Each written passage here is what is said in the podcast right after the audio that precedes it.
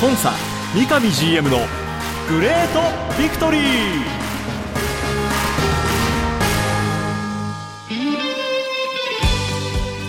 北海道とともに世界へ。スポーツによる地域活性を目指す北海道コンサドーレ札幌。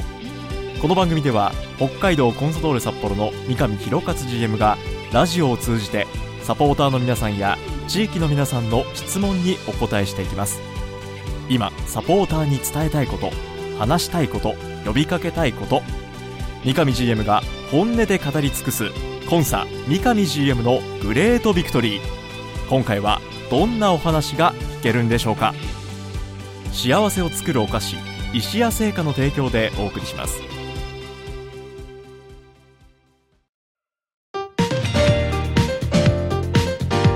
おはようございます。三角山放送局山形翼です。今週もスタートしました。コンサ三上 GM のグレートビクトリー。北海道コンソール札幌三上博勝 GM とともにお送りします。三上さんおはようございます。おはようございます。よろしくお願いします。お願いいたします。さてまずは先週から今週にかけてクラブから発表になった情報をピックアップしてご紹介していきます。まず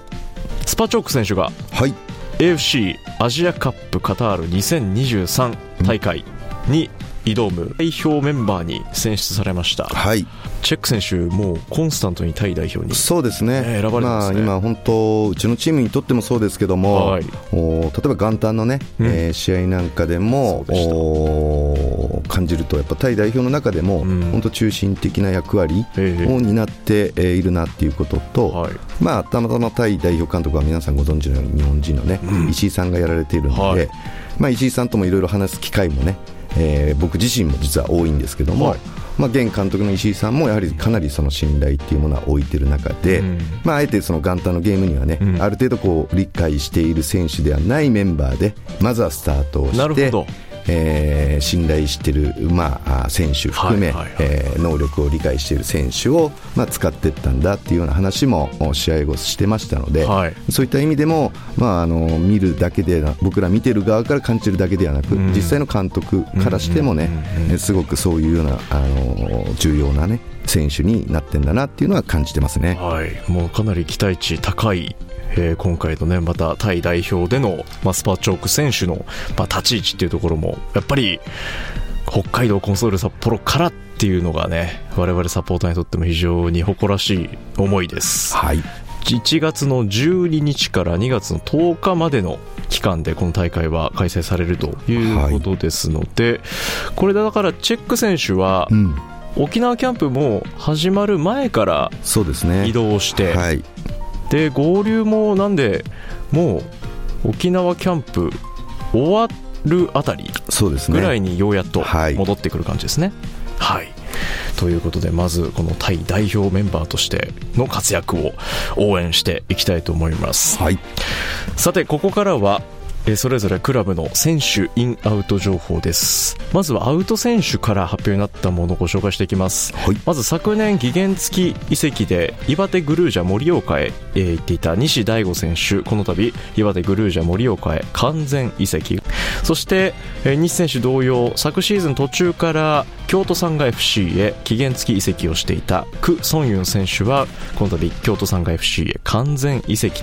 えーそして契約満了が発表になっていたルーカス・フェルナンデス選手はセレッソ大阪へ完全移籍と、えーそれぞれ発表になりました。はい。まず、そうですね、えー西選手とうソンユンに関してはね、はい。あの共通しているのは、やはりそのプレイヤーとしてん。プレーする機会を、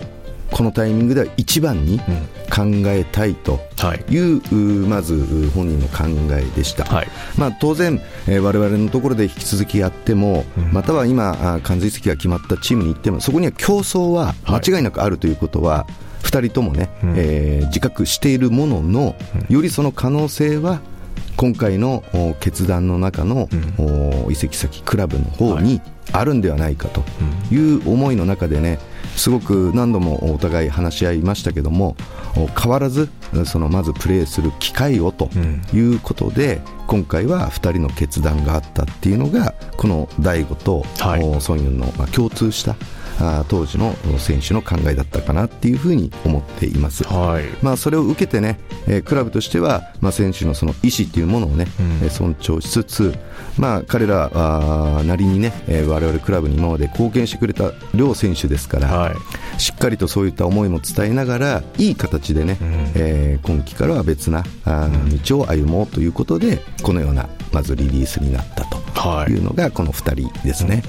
で一方で、まあ、ルーカスに関してはですね、はい。えーこの番組でも少しお話ししたかもしれないですけども、うーん長いこう札幌での生活の中でね本当家族含めて札幌での生活にすごく満足をしてくれていて、はい。一方で昨年限りでこの契約がね、うん。えー満了するというタイミングだったので、はい。えーちょうど1年前のこの時期からね、え。えーもう1年、2年ね、はい。札幌で一緒にやっていかないかっていう話を実はあのスタートさせてもらってました。はい。で本人からはねすごくありがたい話だということを、お受け止めてもらいつつもですね、まあ、彼を取り巻くそのサッカー界でいうと例えば代理人さんだとか、そういった方々からは、えー海外のチーム、はい。もしくは J クラブ要するに、まあ、僕らが言った国内クラブでも、はい。より良い条件のものが、うん。オファーが来るかもしれないっていうことは常に彼言われていたんですね。なるほど。でその中で、まあ、ルーカス本人はね家族のことを考えるとまず奥さんも含めて、えー札幌にすごく愛着があると、一方で、えー生活ということを考えたときにどれだけじゃあ自分たち家族または、まあ、ブラジル人選手なんかでは実はよくあるんですけども、はい親兄弟すべてを養うぐらいのあ気持ちっていうものを、はい。まあ、多くのプロサッカー選手がこう持っているんですけども、まあ、自分たち家族だけではなく親族含めたみんなを幸せにするうん。条件っていうものがどうなんだろうっていうことでルーカスもずっとこう悩んでいましたね。はい。で僕らとしては昨年の本当お10月ギリギリまで、うん。えー僕らが最大できる条件提示含めてですね、えー交渉を重ねさせてもらったんですけども、はい。その時点でもお1年前のこの時期にエージェントさんから聞いている多分海外からこういうオファーがあるよ、うん。もしくは国内のこういう J クラブがあるよっていう状況が変わらずうん。変わらない中でもきっとあるからうん。それも考慮して考えなっていうことで昨年の10月の時点では、うん。具体的にここからオファーがあるわけではないんだけども、はい。より家族、親族含めた幸せを考えた時の可能性がどうしてもあるので、うん。それまでは本当にありがたいけども、札幌のオファーを受けることができないんだっていうことで、実はここまで進んでたんですね。そうだったんですね。そうなんですよ。でその中で、まあ、僕自身も今回この発表があった中で、はい。えー事実として分かっていることとしてはね、本当年末、ん。うーギリギリのタイミングで正式にこの国内クラブからはい。彼のもとにオファーが入ったなっていうふうに認識しています、はい。その中で最終的に本人もその家族親族の幸せ等々を考えた中で、今回こういう決断をしたっていうことを、ん。まあ、本人および本人の関係者からね、うん。本当に年末、ん。まあ、あー私自身も報告を受けたとはい。いう、まあ、経緯の中でね、まあ、クラブとしては非常にあの残念だったんですけども、はい。おこれはねやっぱ選手が選ぶ、中の一つですから、うん。しっかりとね彼が今までやってくれたことにえー敬意を表しつつもねはい今年からもう本当のライバルになりますから、そうですうねん、負けないようにね、うん。しっかり僕らもやっていきたいなっていうふうに切り替えて、はい。えー今僕としてはクラブとしてはね、えーやっているという状況ですね。さあそんな中でイン情報も発表になりました。まずは昨年津永源金沢でプレーをされていた中野小次郎選手が、えー期限付き移籍期間を終えて2024シーズンから正式にコンサドーレの復帰が決まりました。はい。そしてガンバ大阪から高尾龍選手完全移籍加入が発表になりました。はい、まず小次郎に関してはね、はい。あの小次郎だけではなくう田中宏夢だったり、またもう1年、えー、他クラブでやることになりましたけれども中島大花であったり、はい。えーこの小次郎であったり、えーこの番組でもお伝えしましたけども24年以降ね、うん。このチームで成長するために23年それぞれの成長過程として別なチームでということで、えー考えてましたよと。はい基本は24年以降のコンサドーレとしての戦力になるためなんですっていうことをお伝えしたと思うんですけども、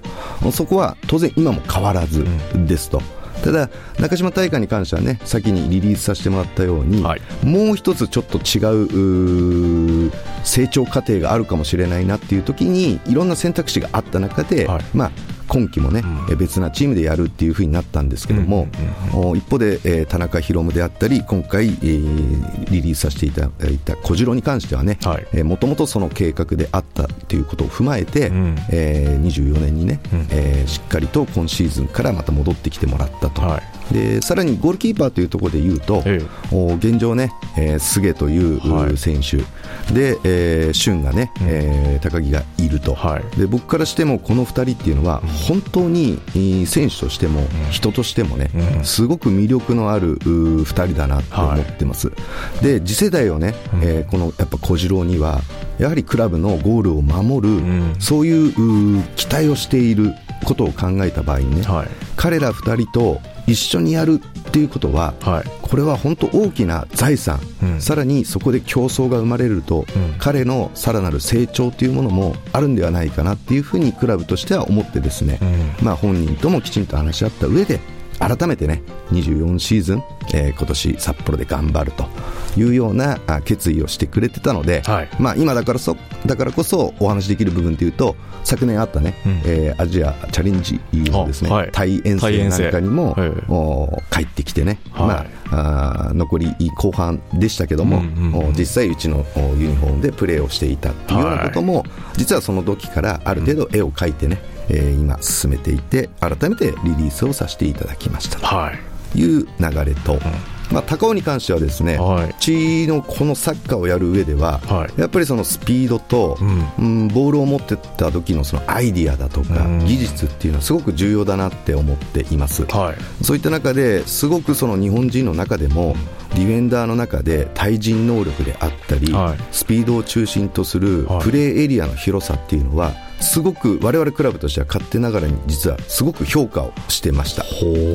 実はですね、まあ、23シーズン始まる。要するに昨シーズン始まる前にも、はい、実はオファーをさせてもらっていたんですね。正式オファーを出していたんですか、はい、なので本人とも1年前にもですね実際にお会いをさせてもらった中で彼が持っている能力また今コンサドーレが目指そうとする姿、はい、その中で、えー、もし一緒にやれることになった場合に僕らクラブとしてチームとしてはこういう成長が見込めるんじゃないか、一方で高尾選手にはこういったキャリアを積ましてあげれるんじゃないかなっていう話も具体的に実は23シーズン入る前の段階でお話をさせてもらったんですけども、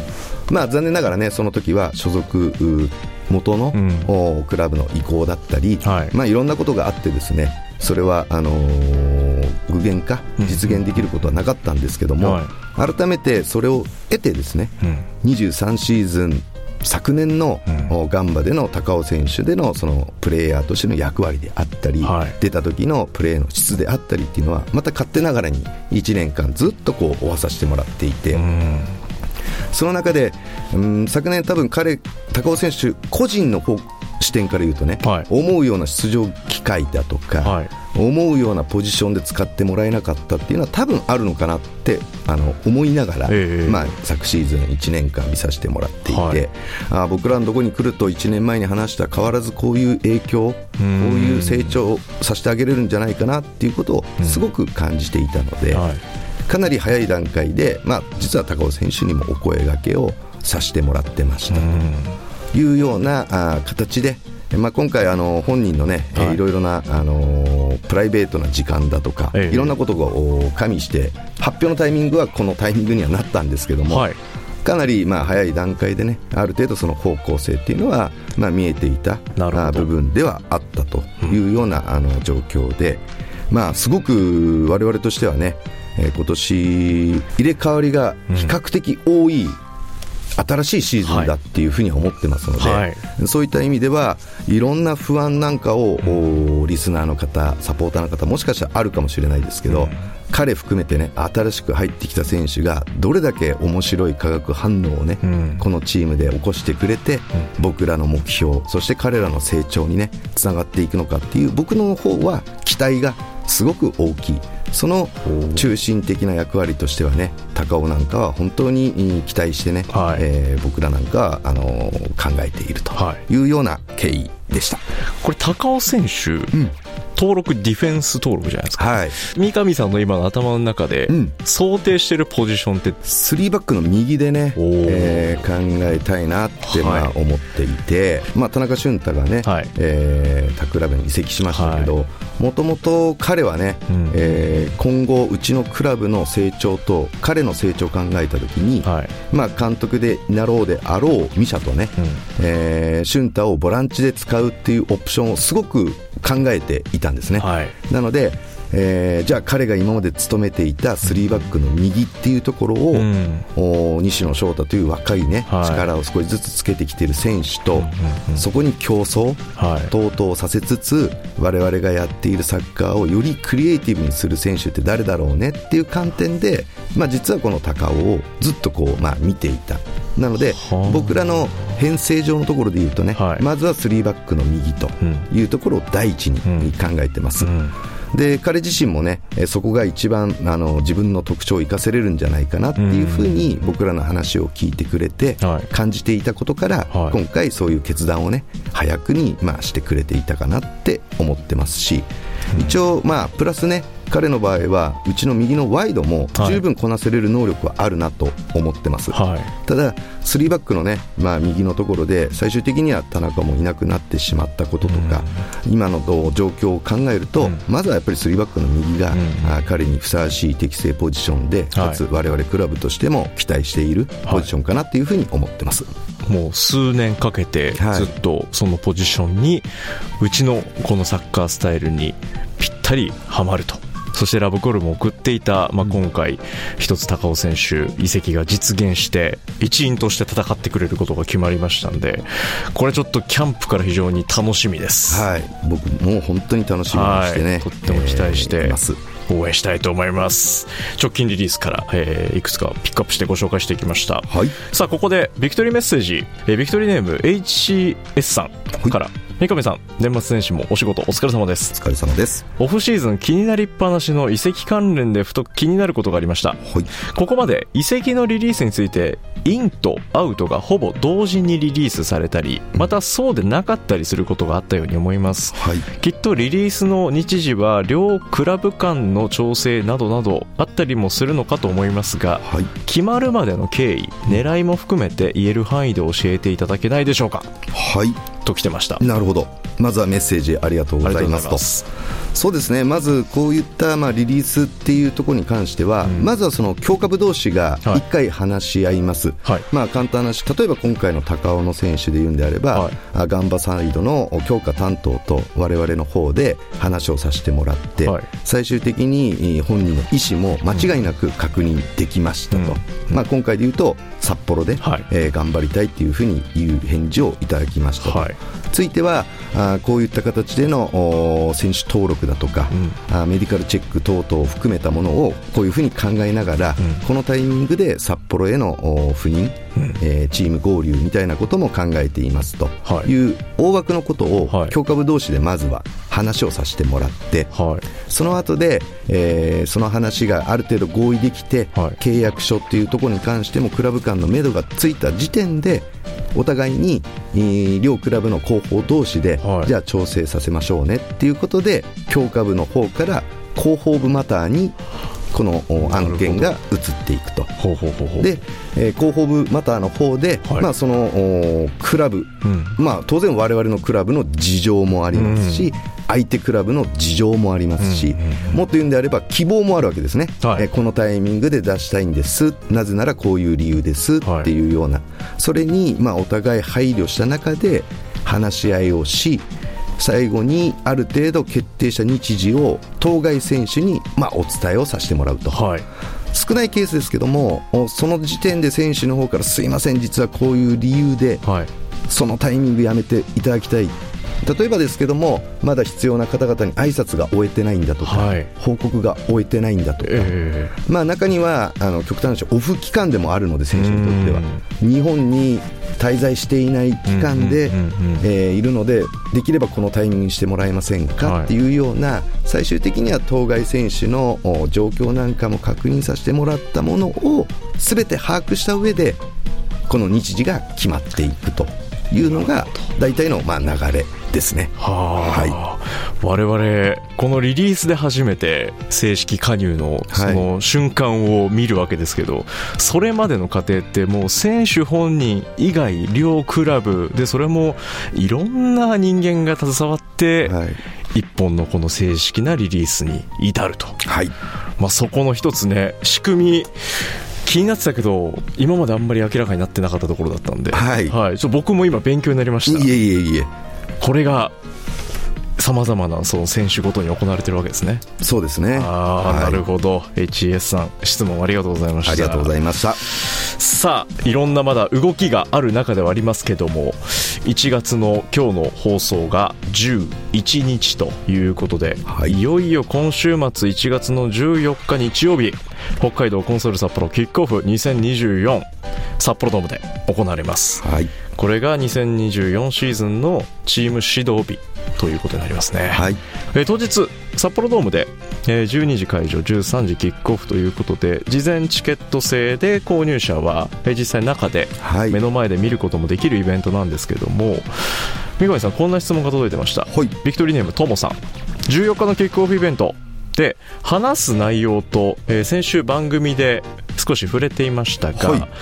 公式 YouTube チャンネルでもアーカイブなど見れるようキックオフイベントの内容を配信してほしいんですけどと。うんいう要望メッセージが届いてるんですが、はいはい。はい、こちらについていかがでしょうか？そうですね。あの昨年あのチャンネル12という、まあ、有料版の方で、裏舞台なんかを含めて表す形で、えー、視聴していただいたりしてたんですけども、はい、すごくありがたいことにあの好評なお声をいただいてですね、うん、まあ、クラブとしてはであればもっと多くの方々にも見てもらう機会を作った方がいいよねっていうことで今ご質問のあった、まあ、公式 YouTube チャンネルの方で、はい、えー、1月14日の方はね、うん、えー、実際にやっていこうというふうに今クラブとしては思ってますので、はい、アーカイブ含めてですね、えー、見れるような状況になっているとい。うふうに思ってますので、はい、まあ、ぜひあの見ていただければなというふうに思います、うん、なんでぜひ皆さんは当日会場に来られない方もぜひコンサドーレ TV の方にアクセスしていただくと当日キックオフイベントの様子がライブ配信でもご覧いただけますしアーカイブでもおそらくね残ると思いますので今年そしてこれから先コンサドーレとしてどんな姿でありたいのかっていう、うん、まあ、見話なんかも伺えると思いますので、はい、その辺もぜひ皆さん注目していただきたいそしてそのイベントが終わるともう翌日からすぐにキャンプインとい。うことになっていきます、三上さん最後に、うん、この今放送が1月の11日の午前10時に放送されてますけども、はい、ここから14日のキックオフイベントまで、うん、まだ動きはありそうですか？そうですね。僕自身は動いてます三上さんが動いてる、はい、はい、動いてます三上さんが動いてます、はい、ということですんでまだ皆さん引き続き目が離せない状況です正式なコンサドーレの2024の体制は14日日曜日のキックオフイベントで皆さんね目に焼き付けていただければなと思います、はい、また来週も引き続き三上さんと共に番組をお送りしていきますこの番組コンサドーレ YouTube チャンネルコンサドーレ TV さらには各種ポッドキャストサービスでも配信中ですそれでは今日はこの辺で。北海道コンサドーレ札幌の三上弘勝と。進行は三角山放送局山形翼でお送りしました。今週もありがとうございました。ありがとうございました。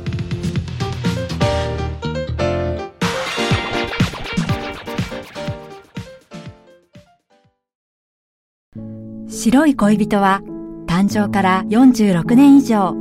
北海道で愛されています。小麦粉砂糖生クリームはすべて北海道産。これからもあなたのそばに。白い恋人。番組では三上 GM 宛ての質問メッセージを募集しています。メールアドレスはリクエストアットマーク三角山 .co.jp X、Q、Twitter はハッシュタグコンサ GV までどうぞ。コンサ三上 GM のグレートビクトリー。次回もどうぞお楽しみに幸せを作るお菓子石屋製菓の提供でお送りしました。